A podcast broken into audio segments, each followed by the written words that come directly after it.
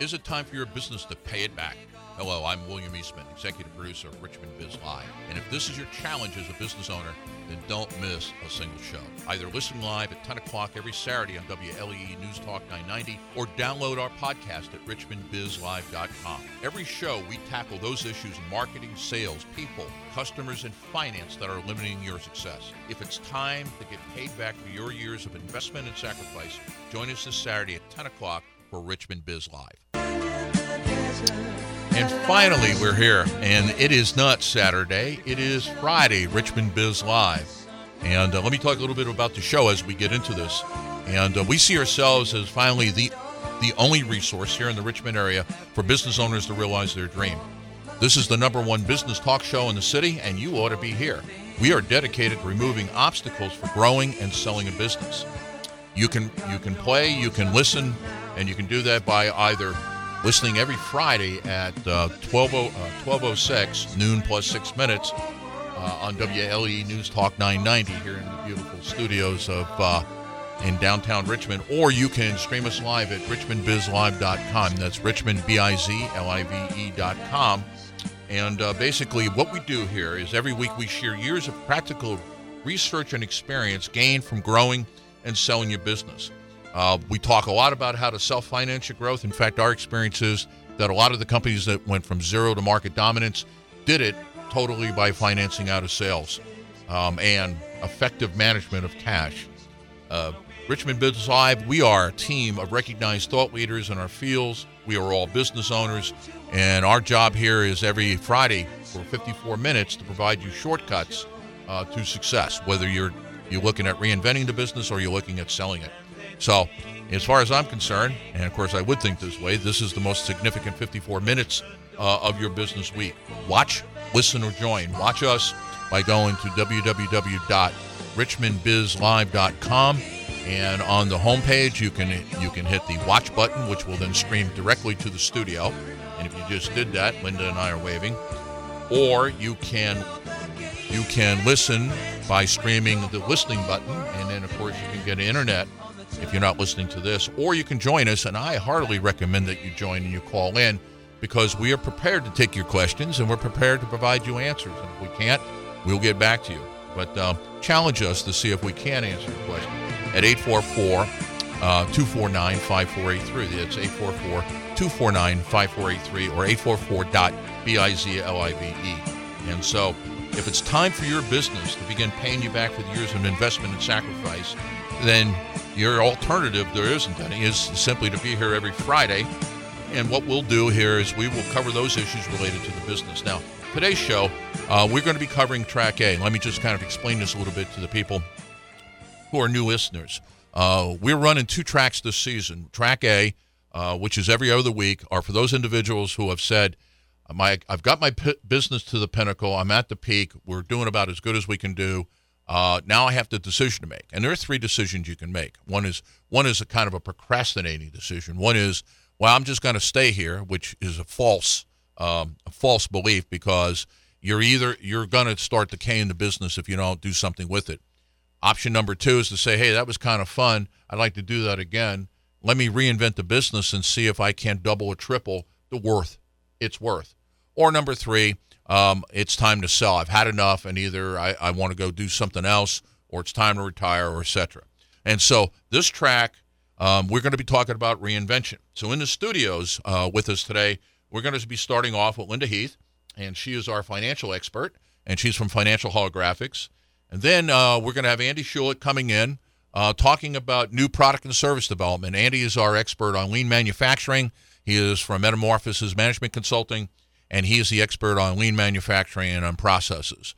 And we found that applying the principles of lean to small business is probably the most intelligent uh, of the quality tools. There are many out there, and Andy's an expert at all of them. And what he does is he picks the ones that you can use right now. And then finally, we're going to end the day up talking to somebody who is a pioneer in the development of CRM, customer relationship management software, Ben Meredith. And he's going to be talking about how do I do market research to figure out where the competitive advantage, not where it is, but where it's going to be. And that's kind of our objective as we put that all together. So, with that, let me reintroduce the audience. Linda Heath from Financial Holographics. Morning, Linda. Good morning, Bill. How are you? Oh, you know what? It's afternoon. We get, we're so used to afternoon. We're doing so Saturdays. Used to doing this on Saturday morning. We're such a Saturday crew here. Well, I uh, tried to slip in incognito. Thank you all for almost having to cover for me. I, I, you know what I was wondering is what was I gonna say? Well, I was I would have texted you that I was on my way, but that would be texting and driving, and we don't do that. do Oh, that, okay, all right. So I have a question for you, and I have a question for Ryan too. Who's your favorite spy or spy author? Your Well, you all have I- a favorite spy. Let Ryan go one. there. There's one by the name of uh, Dashiell Dashiell Hammett. I think he did the Maltese Falcon. Oh, Yeah, that was a good one. And then yeah. somebody did a comedy of that, the Maltese Bippy, many Right. years later. Yeah, okay. yeah, yeah. Dashiell Hammond. How about you? Do you have one? Everybody has a favorite spy. I have a favorite. I have a favorite. I, am not a, a fan of spy novels. I thought Burn Notice. If I talk about Mm-hmm. Oh. spies, I thought Burn great. Notice was just Yes. awesome because it's kind of a MacGyver with an edge. With an edge. I love that. Yeah, and I loved uh, Fi, the the crazy Irish girlfriend who likes guns and explosives. Well, I asked about that. I, I saw um, Casino Royale, kind of the latest iteration of James Bond last night, and it got me thinking. And I was looking at the topics you had outlined for us supplier driven innovation, customer driven innovation, and collecting market intelligence. And I'm so glad Ben's going to be talking about that. And so I'm going to talk about how spies and finance and innovation all come together. I can Woohoo! hardly wait to hear that. Spies, innovation, and cash and flow. finance. Finance. Okay. Well, I'm ready to go. finance. Okay. Well, um, every week I've noticed in your opening, you really promote that we're here for the interests of the established businesses, the going concerns. And I know from um, at different weeks you've talked about how everybody wants to help the startups, but we're really here for the guys who have been successful and been making it for a long time. And um, so, what I'd like to do is introduce you to an organization that's right on the mark with that. Have you ever heard of SCIP? S C I P. SCIP. Oh, I haven't. Woohoo. Well, it is the. It used to be the Society of Competitive Intelligence Professionals. Ben, you know. Oh, Ben's a member. Oh, good. And um, now they've rebranded themselves as He's Stra- probably a plank owner. strategy. Yeah, strategy and competitive information professionals. I heard about them in about 2006-7 and attended their international conference in New York in 07. And I was thinking about these topics that you've pulled together and decided to reacquaint myself by going to their website. And I found some things that are really relevant to our audience. I was kind of excited. So, um, they're, uh, are you pulling it up right now? I No, no, no. I was just. I was just letting our audience know that you're on and they ought to be Okay. listening to you. Okay, well, I just thought maybe you would be pulling them up. Anyway, their vision and mission statement reads like this We serve as the premier global association that enables members to compete in any environment, in any landscape, through access to best in class strategic and tactical intelligence decision support capabilities in the form of education and training, forums, access to tools, and global peer networks. Now that sounds like that was done by committee. You are so close. Well, they have a much more interesting origination. They they were formed in the mid '80s. There were there were some uh, retiring CIA spooks and some retiring FBI agents, and these guys got together and they said, "You know, I'm really tired of my old job. There ought to be a way I can reinvent myself, and mm-hmm. I've got a really unique skill set." And so they created this society to apply their skill sets to the business world. Wow. You know, we ought to be talking to those guys. Well, now we have Ben. I had forgotten about Ben. So anyway, we should. And I'm gonna. So this is supposed to be a TED talk. So the first thing we're gonna do, um, economic gardening, which they talk about on their site, which is so relevant to our target audience. It's not startups. And then secondly, I'm going to tell you a couple of things that I picked up from my experience at one of their conventions Okay. and how that relates to finance. And then thirdly, we'll talk about how our users can pull some of this information together, even though they may not be able to go go to these global conferences or hire a skip. And that's good because that really is going to be a good lead in for Ben because It Ben's is. going to kind of play in the same pool today. I know. I, it's just wonderful how each week it comes together. So, um, one of their programs, they've launched something called LEAP, and I think it's on the social or community side of their website Local Economic Advancement Programs, and the focus is on economic gardening. Have you heard that term? Oh, yes. Yeah, I've been keying in on it. Well, the way they define it, it's a philosophy that embraces strategies to grow existing second stage growth companies. That's what I like about Uh, it. That's and how did they define second stage? they didn't define it. They just stated it. But what they're saying is it's not startups.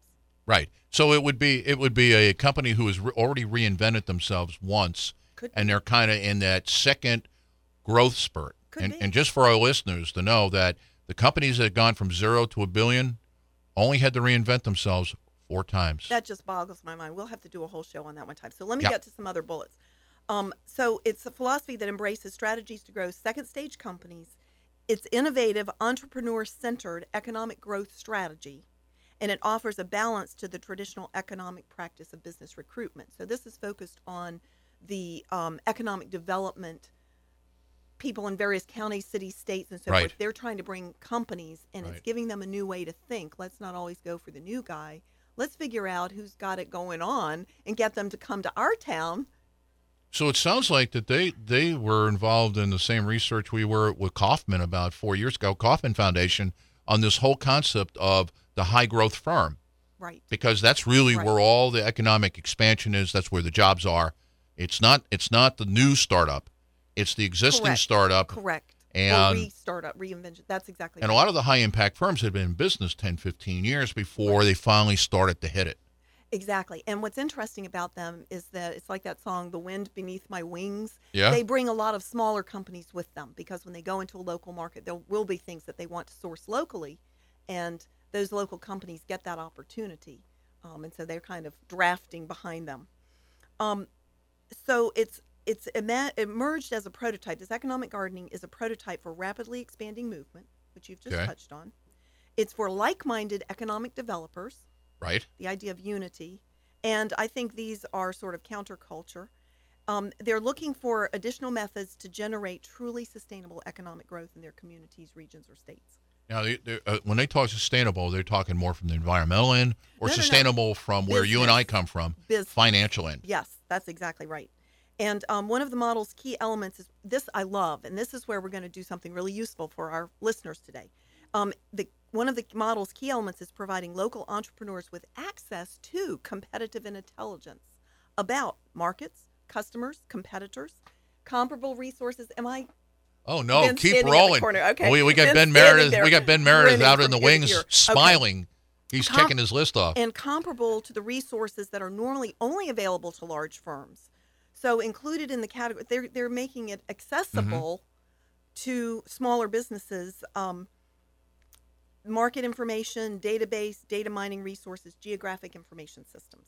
And several innovative cities and regions are actively pursuing economic rebirth. They've turned to competitive intelligence to understand what goes on, how to connect the dots between Okay. different types of information, and then use it to revitalize a, a, a city economically. So, what I want our listeners to do, and you can post this on our website, go to www.scip.org. It is an org, they are a mm-hmm. nonprofit, and you can see cities that have chapters. But you can also figure out what communities may Okay. be doing this, and we, it may make uh, information available to our listeners. So, if we have time, how are we doing on time? I oh, want well, to you tell got you. you got you got a few minutes here. Okay, I want to tell you a couple of things that I picked up from my experience there. Um, one speaker talked about how to go to a trade show and glean competitive intelligence, and you really have to go with a different set of glasses. My my delight is finding all the booths with chocolate. You know, I kind of follow the goody trail. but if you um, g- get some education about how to do it, sometimes it's not only what's being said, it's not only what competitors or suppliers may be introducing, and that ties to our supplier driven innovation. That's a great place to go and get a quick view. Go where your suppliers exhibit or go where Right. your com- customers exhibit and get a quick, in three days, you can get a quick idea of what's going on um, and factor that in. But um, it's also one of the things they said that I would not have thought of was it's also what's not said that you should be listening for. Listen for the silences or the blanks, because that may be where the most uh, secret new future innovation is coming from. Then I had another one. You know, banks are close to my heart. I've been in Right. and out of banking. Who talked about how uh, one bank used competitive intelligence and reading financial statements of their fellow banks as public information and figuring out which ones were the largest candidates to be bought during a certain wave of Right. bank Yeah. um, aggregation. And they used that to position themselves to pick up all the disgruntled customers. Hmm. So, th- isn't that Interesting. And then my favorite one, the third speaker that I loved was a finance guru. I can't remember his name. Um, and at the time, he was almost the only finance oriented competitive intelligence guru in this organization. He was, everybody went to hear him. I think his first name was David. But anyway, he talked on the mainframe computer industry in the 1990s. And at that time, IBM was the big gorilla. And all of a sudden, here came Digital Equipment Corp, DEC. Does anybody oh, yeah, remember I DEC? remember DEC. They came along and they com- invented mid-range computers that could do a whole lot more with a whole lot less. And that included, I w- at that time, I had a business designing and building computer rooms and critical power. And so they used less air conditioning, less Right. critical power, less generators, so forth. Well, um, at that point, the mentality was nobody ever got fired for choosing IBM, but DEC began to make inroads. And IBM realized, just if nothing else, they could not leave that slice of the pie on the table. So they got into the mid range section.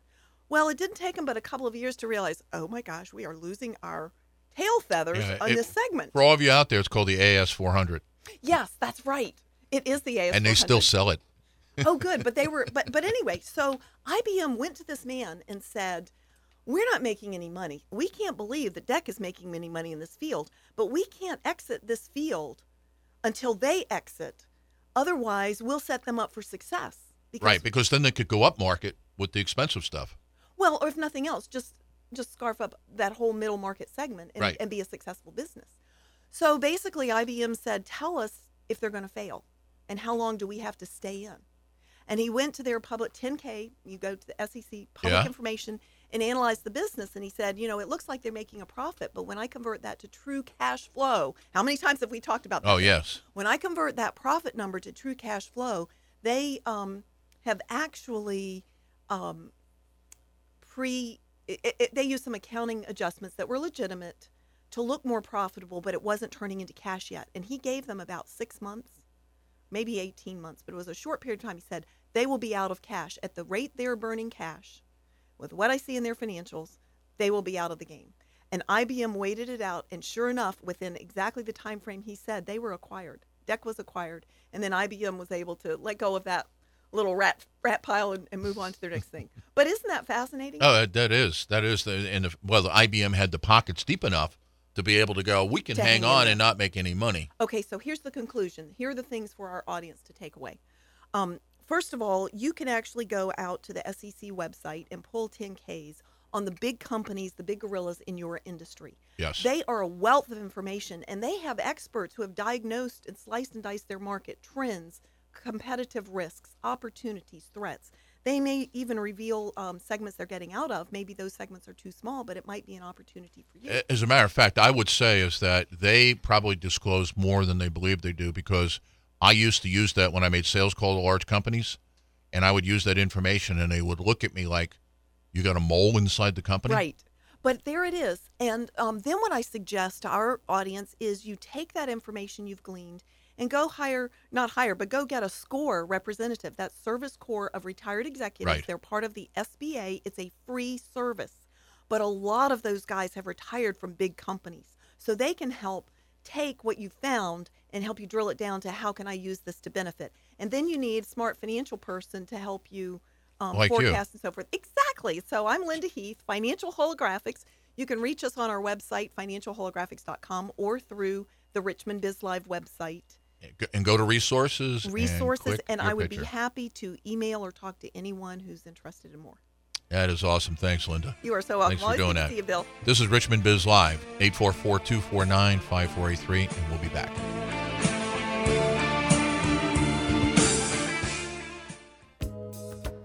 Hello, I'm Linda Heath, President of Financial Holographics and your Chief Business Analyst. Our accounting and finance experts solve business mysteries for CEOs. 80% of private companies are struggling, only 5% have it made. Where are you? Join me Saturday mornings at Richmond Biz Live for live answers to your nagging questions. Sponsored by Financial Holographics, where you don't have to know what to ask for to get what you need.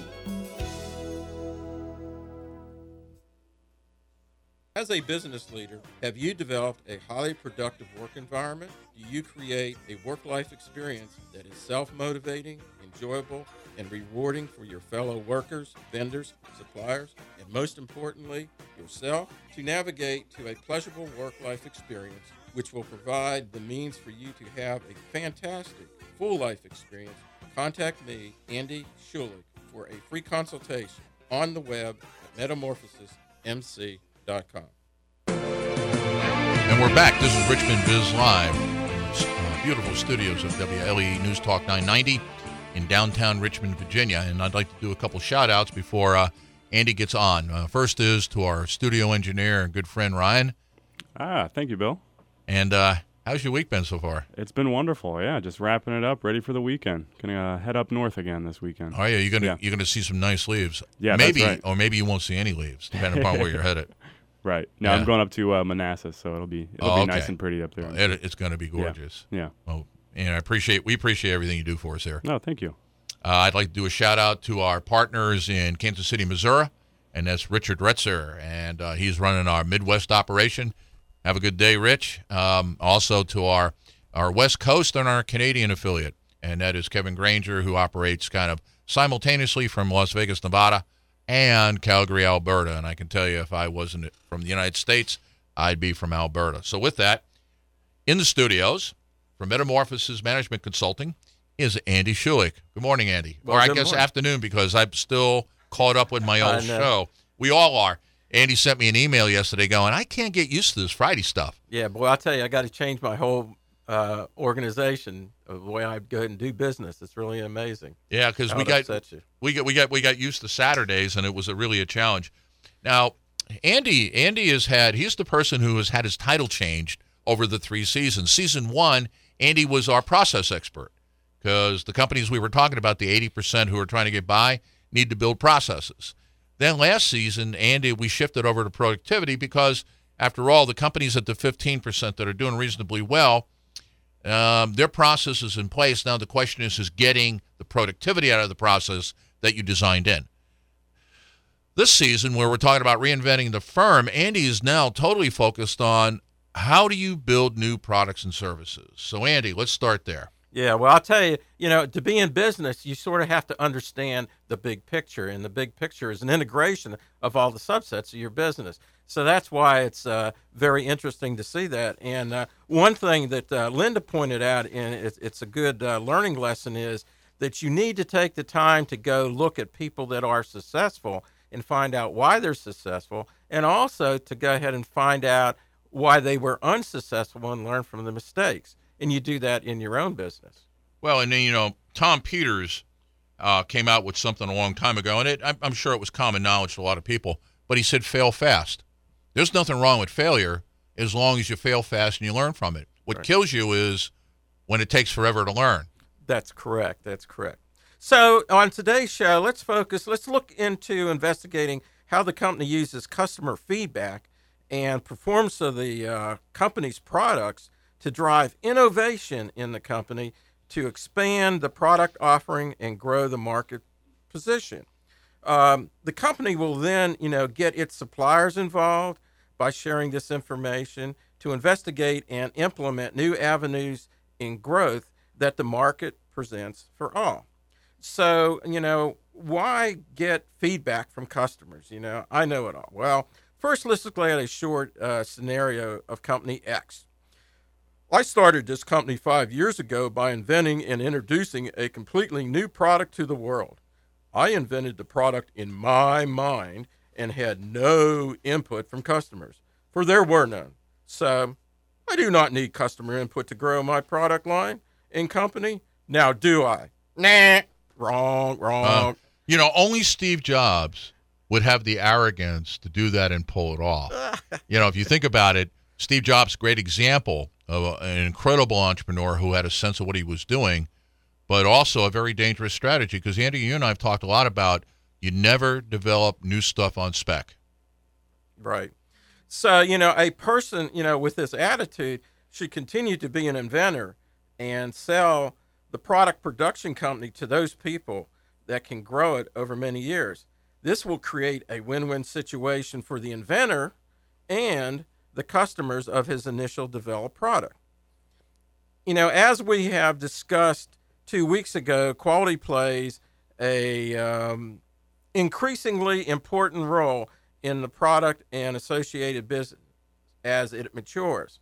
Uh, this is due to com- competition from upcoming providers that is initiated by product demand created from the value the customers see in using the product. So, to develop uh, a mature product or service, it is necessary to obtain customer feedback in order to add customer driven value to an existing product, which will aid a business in maintaining market dominance. And that's what we're there for. You may feel you are adding value, but if you but if it is not perceived as value added item by the customer, it means nothing and creates a waste of business resources. That's right, because we talked about this in lean manufacturing. One of the beauties of lean is if you looked at your entire process of making something and you put it all on an invoice, how many of those items would the customer balk at paying for? That is correct. Yeah. Now, some things you got to do the customer won't pay for, but there's a lot of things you do that you, you go, we got to stop that because we it, it, it incurs a cost, and if we can't charge for it, then what are we doing? So that, that's Andy. That's what Andy's talking about here. Only a much uh, grander concept is if somebody's not going to buy what we're about to make because we don't build in the features that they're going to buy for, what are we doing? That's right. Yeah, that's right. So uh, to grow a business, one must introduce brand extensions, products that complement the existing brands, or possibly a completely new product which is independent of the existing products already and may eventually, who knows, become an independent business or be sold off. So, what does it mean to develop market dominance? Let's say that you have developed a new product. The product specifications may have been based on what your gut feelings were and possibly some preliminary consumer testing of prototype samples. From the analysis of these items, you finalize the product. Mm-hmm. Since you are the only one with this product, you initially own 100% of the market. It's not very big, but you own 100%. If the market concept, um, if the if the product is accepted, your competitor producers will follow because they see an advantage to get in on this new product and they will add enhancements to their competitive product in order to attract your customers. Thus, if your product takes off, it is to your best advantage to obtain customer feedback on the present product and what your customers identify as additional characteristics that they would like to see in your product. This provides a very positive forward direction and high return on your future investment in the product versus what you may think they may want. That's right. And it's and again what it gets back to is imagine building a product or service that you know you automatically got the first buy. Right. As opposed to now I got to go sell the damn thing. Thus, your uh, customers, if you do this sur- uh, surveying, are happier and you've upgraded your products. Uh, there is customer retention. There is an opportunity to grow your customer base using your satisfied customers uh, when they have conversations with their friends. They become salesmen to you that don't cost you anything. And you maintain your market dominance. So, enhancing your market dominance can be accomplished through developing product brand extensions. Uh, in performing your market research, you can investigate product needs outside of your product's niche. Using your existing product as a starting basis, you can look at other market segments to see what their needs are. By modifying your basic product to the needs of the new market segment, you can again gain a larger market following and growth. As an example, the diet movement created diet soft drinks over regular, completely new products. Uh, I just saw advertised on the TV Cheez It, uh, a new product. Uh, they presently have 14 products that differ in flavor, shapes, sizes, and textures, of which one um, you have to ask yourself uh, one of these products, the new one, is it a cracker or a chip? Because it's designed like a um, chip. And basically, this leads them into a completely new market niche. So what you're saying is it, it could be like a, a cheese Oreo. Yeah. kind of interesting. So, and Lay's potato chips recently had a uh, chip flavor contest, and it was on. Oh yeah, yeah, I saw that. And it was open to the public, and to go ahead and try to develop what the people want. And I think it was the wasabi ginger. It was something like that. that Was- I remember wasabi. I, I remember seeing that. Going, oh, that's interesting. Is asking your customers to design your new products. Now, how ingenious is that? yeah, I also went on to Lay's uh, potato chip, and they actually had a chocolate covered potato chip. Okay. So that's for Linda.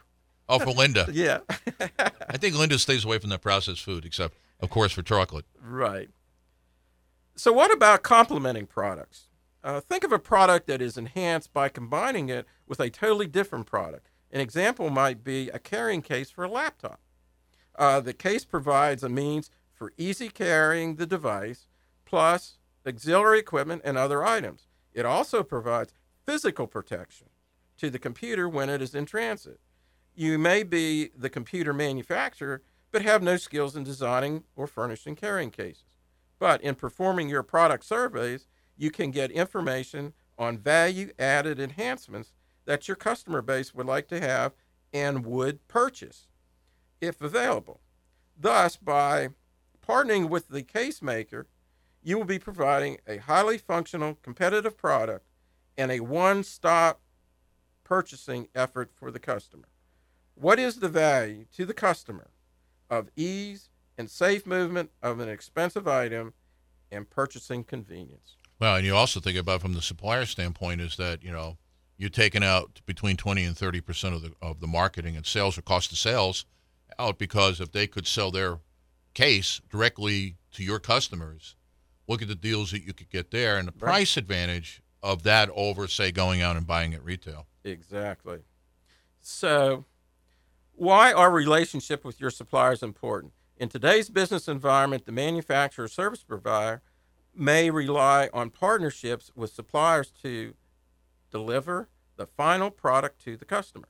You and a supplier or suppliers may develop the customer surveys together. Each of you has expertise in components of the final product. Each of you can offer up ideas generated by the customer's feedback. Using this method can provide value that, if done separately or just the final product, would be lesser value to yourself and create a smaller market. The relationship also creates stronger bond between the manufacturer and suppliers, which then benefits everybody. As an example, we saw in our previous example, the PC, the jointure of the manufacturer and the case provider and basically it was a win-win outcome for all the manufacturer the supplier but most importantly the customer. So with that in closing uh, identifying the customer needs and what the customer values in a product are essential for business growth and longevity.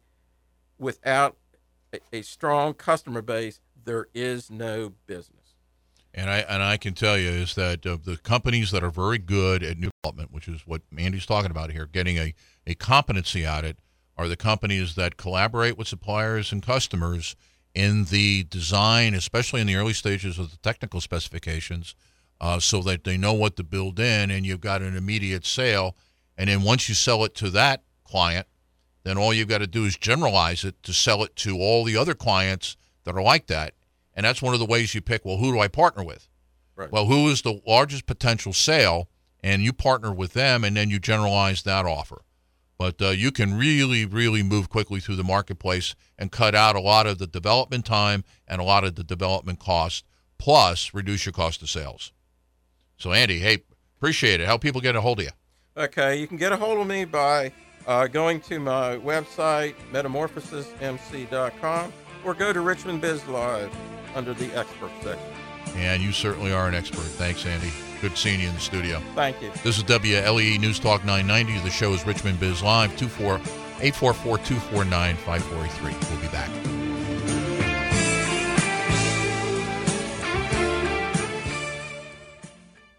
Hi, Mike Carroll of Sandler Training here in Richmond. Do you know the three most commonly made sales mistakes? Are you or your salespeople at fault? Visit focusbusiness.sandler.com to download your free report. The three biggest sales mistakes you should never make. In this report, discover these unproductive sales strategies and what to do about them. Finally, take the pressure out of selling and reach your desired sales result. Visit focusbusiness.sandler.com to download your copy now. It's 6:42 p.m. Time for Steve Plato and his son Dylan to do the dishes. They talk about everything from the yuckiness of girls to the awesomeness of his soccer team. Sometimes they don't talk at all. Then, hey, the dreaded splash fight. It's dad o'clock, and it's the best time of the day because the smallest moments can have the biggest impact on a child's life. Take time to be a dad today. Call 877-4DAD-411 or visit fatherhood.gov. Brought to you by the U.S. Department of Health and Human Services and the Ad Council. And we're back. This is Richmond Biz Live, richmondbizlive.com. The number is 844-249-5483. That's 844-249-5483. Third segment today, we are on this theme about uh, collecting intelligence and developing new products and services. So now we've got Ben Meredith in the studios from B&B Consulting, who's a partner with Sandler. And uh, for those of you that don't know Ben, Ben is one of the pioneers of customer relationship software. I mean, back in the day when it wasn't even done on DOS, Ben was writing the code. So welcome back, Ben. Plug boards, brother. Back in the day. back in the day, hey, we're still we're still doing it. yep, we are. It was um, uh, surprising. Linda started off the way she did. Um, uh, SCIP is a great group. Used to, used to have a great group here in Richmond. Uh, it kind of disbanded a number of years ago, but if you ever get a chance to uh, attend some of the groups, there's a large one in Northern Virginia that's extremely active. You'll meet everything from corporate librarians to retired case officers. Uh, and there's there's just tons of education that you really don't see anywhere else, like uh, uh, intelligence working through a trade show or elicitation techniques. So it's it's a it's fun. It's very uh, uh, very educational, and there's things that you can actually put put to use in trying to gather more information for your market research and for what products and services you want to move forward with. Yeah, because you know you think about it, Ben, at a trade show, and Linda was talking about it, and I know you had it on the list, uh, talking points for today, is that you can find out what they think of the upcoming market, what markets are shrinking, and what markets are expanding by simply what's the product offer or the service offer, depending upon what they do. Because if they used to offer something and they don't, then you got to say to yourself, they think that either that market or that customer specifically is not going to be there for them. So, yeah, if you're if if if you can if you can play detective a little bit, it's kind of like one of those formulas where there's three or four variables. You can go to a trade show and probably solve half the variables right there, and then the rest just takes a little logic. There's a lot of them. You can you can map a little bit of it out, but when you go to a trade show, you're not there to talk. You're there to listen. That's right. Unless you got a booth, then you're to sell. Uh, then you hire people to sell for you, and then you hey, go that's, around. that's a great idea. You go walking around. Absolutely. Okay. Uh, markets research by walking around. So. Yeah, I, I unlike Linda, I don't go to the chocolate. I go to the ones that serve liquor. I like the way you think. All righty, man. So one of the other components you've got in this also is, is what is being referred to as big data, though I, I can't stand the term. It's like social what, media. what does that mean? Uh, we're, it means codenamed NSA. Uh, actually, it's where we're aggregating as much data as possible. We're picking it up from um, from all our sales, all our internal information. We're picking it up from uh, anything you quote unquote you could Google possibly. Right. Social media, uh, anywhere there is data, and there's tons of it to be had. Uh, and trying to aggregate that, it's so you can start doing some market analysis, and some predictive analysis, and some sentiment analysis on all of that data. The hard hard part there is to try to make it actionable. We can give you tons of data if we don't try to point out uh, through dashboards or some highlighting where you should be directing your action uh, based on that data. Then we pretty much wasted your time. Is is um, is that a, a an issue about having the right algorithm, uh, Ben, or is that more of we put it? It's one of those we put it all up on the wall and we see see what what the pattern is. Is it more kind of a human thing, or is it uh you can you can buy a software package to crunch the numbers? Which is it? You can you can crunch the numbers. You still need the uh, the human intelligence, the the human as you call it. Uh, you still need that piece. The the difficult part is the presentation, uh, because it's not just one person the organization. You're trying to disseminate this throughout the organization, and it's a culture change for for a lot of organizations. And typically, see the competitive uh, research and competitive analysis and large data aggregation, typically in larger companies. But with the tools we have, it's starting to come downstream a lot more. And small to medium business should be, uh, if they're not using some of this already, will be using pretty shortly. Okay, so let me set up the scenario then. I'm a, I'm a business owner. I've grown my company to about six million. I've decided, and I don't want to sell it yet. I've got another five years in me. Let's say I want to reinvent it, and I know that what I have to do now is I have to come out with some new products and services. That that's kind of the proposition I'm in. And Andy is, you know, Linda's talked about it. Andy's talked about it. I need to partner. All right, so you know, with my customers and suppliers. So, talk to me about how do I collect the market intelligence to begin that process of partnering? Well, as Mike mentioned last week, last week, the week before, No, week before. week before, um, he he relied uh, in his prior business on a lot of strategic partners, Right. and a lot of small businesses are in that same boat. We, we really don't have the, the budget to really go out and do competitive intelligence the way we'd really like to. Right. So relying on partners to bring back information to them as much as possible is good.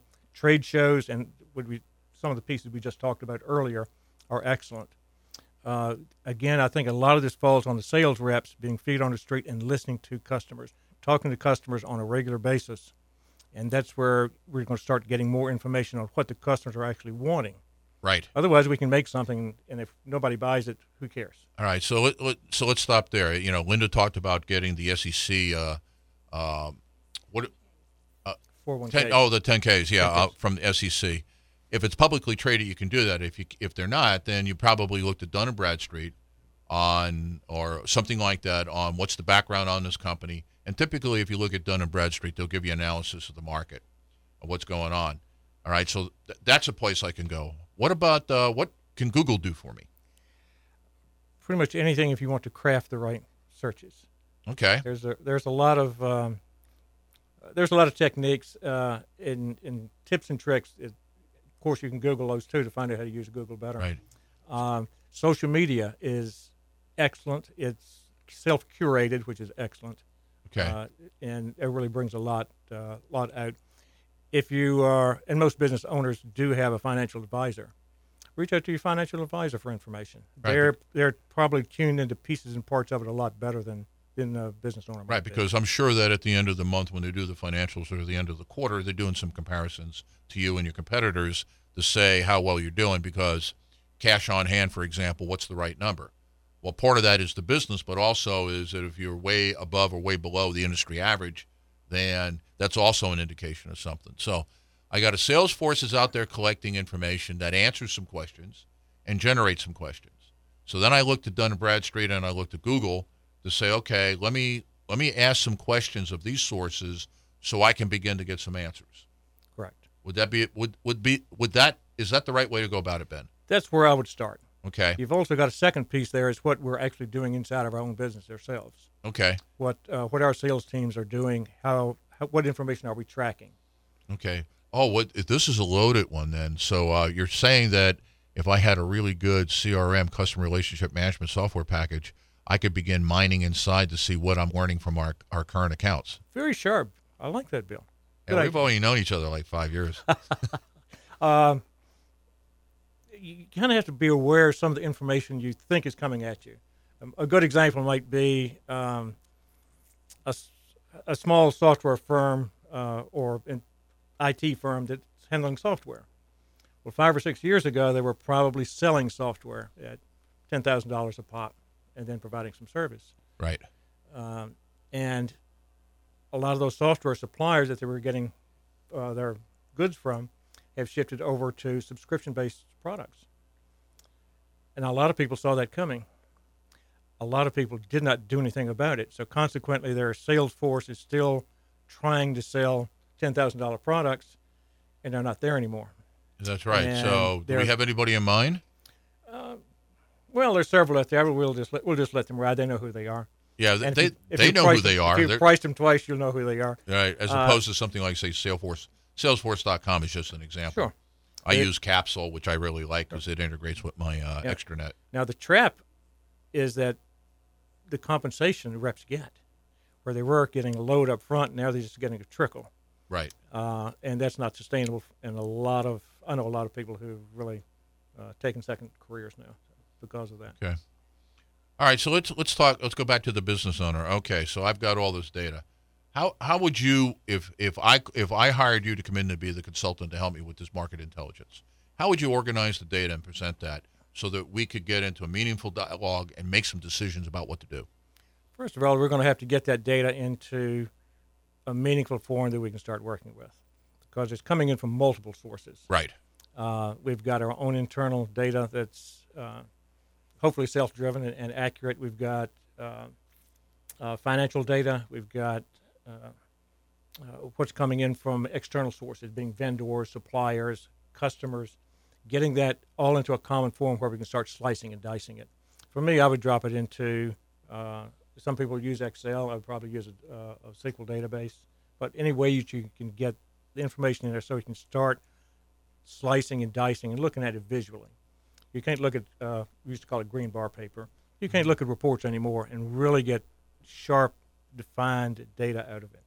So so what you're saying then is we'd probably we, we may group the data into two into two bundles. One would be the quantitative data that we throw into a spreadsheet that then would allow us to create the right chart, where it's bar chart, scatter graph, uh, pie chart. You know, all depends upon what we're asking the question.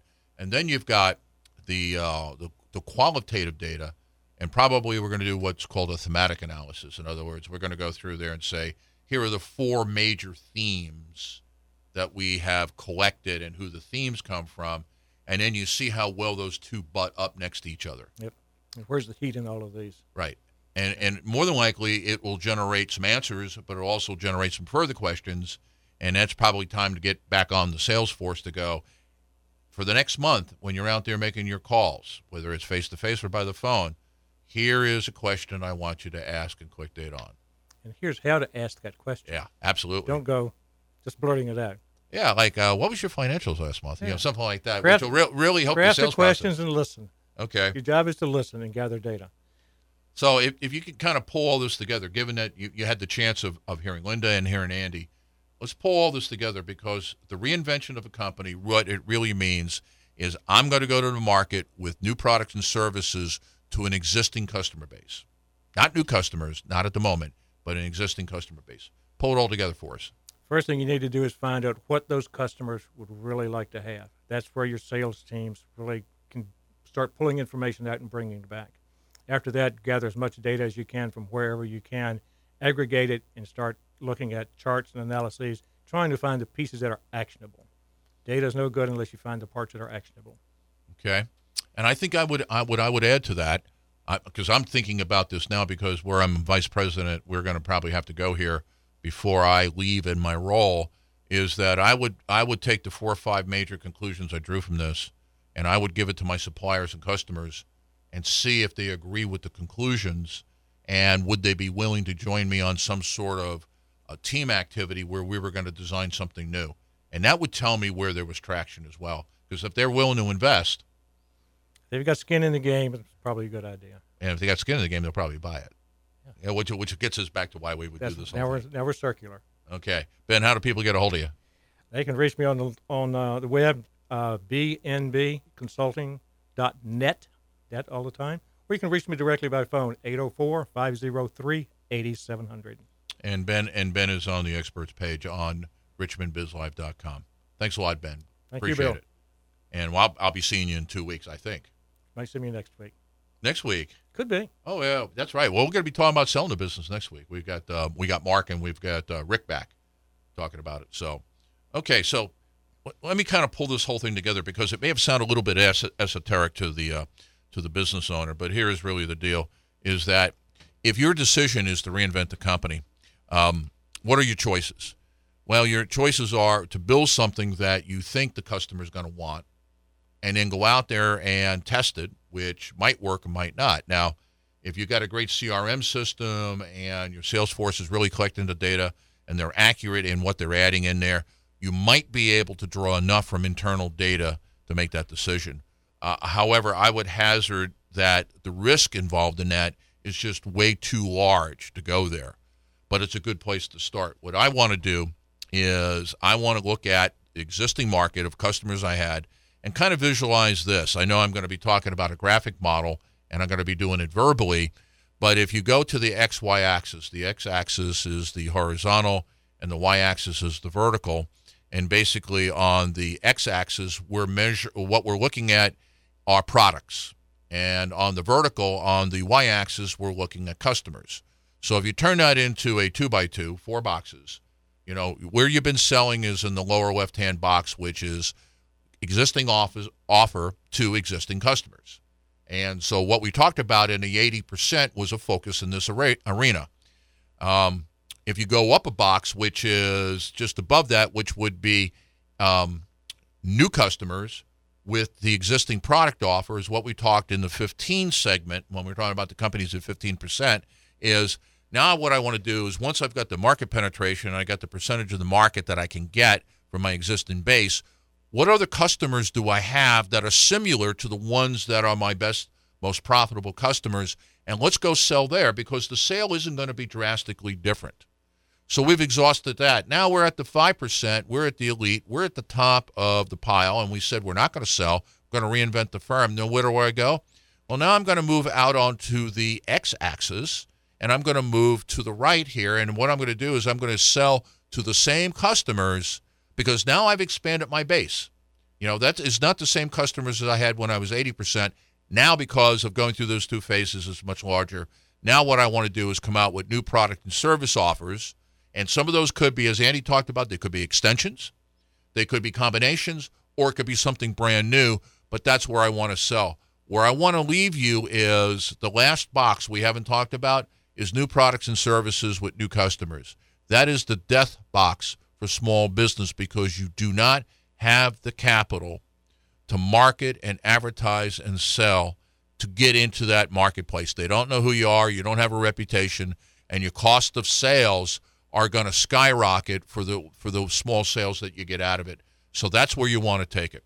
So hopefully what you've got is everything you need to put this together. We will have the notes from uh, today's presentation up on the website uh, at the end of the day today and be looking for a new website here in the next day or two. I've been working on it for the last week, and I'm not that good of a web guy, but I think I can pull this off uh, today. So, with that, I wish all our listeners wealth and prosperity. And join us next week for Mark Deutsch and, and Rick Grossberg, uh, Grossberg talking about selling your business. Take care, Richmond.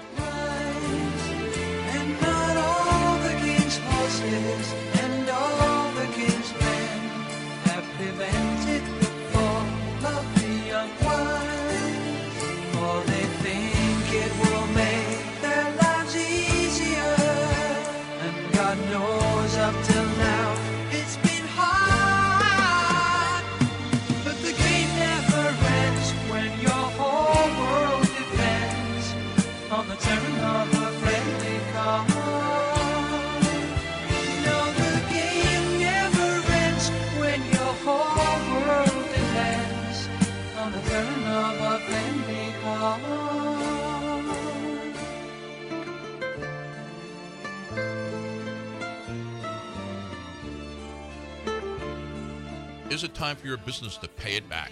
Hello, I'm William Eastman, executive producer of Richmond Biz Live. And if this is your challenge as a business owner, then don't miss a single show. Either listen live at 10 o'clock every Saturday on WLEE News Talk 990 or download our podcast at richmondbizlive.com. Every show, we tackle those issues in marketing, sales, people, customers, and finance that are limiting your success. If it's time to get paid back for your years of investment and sacrifice, join us this Saturday at 10 o'clock for Richmond Biz Live.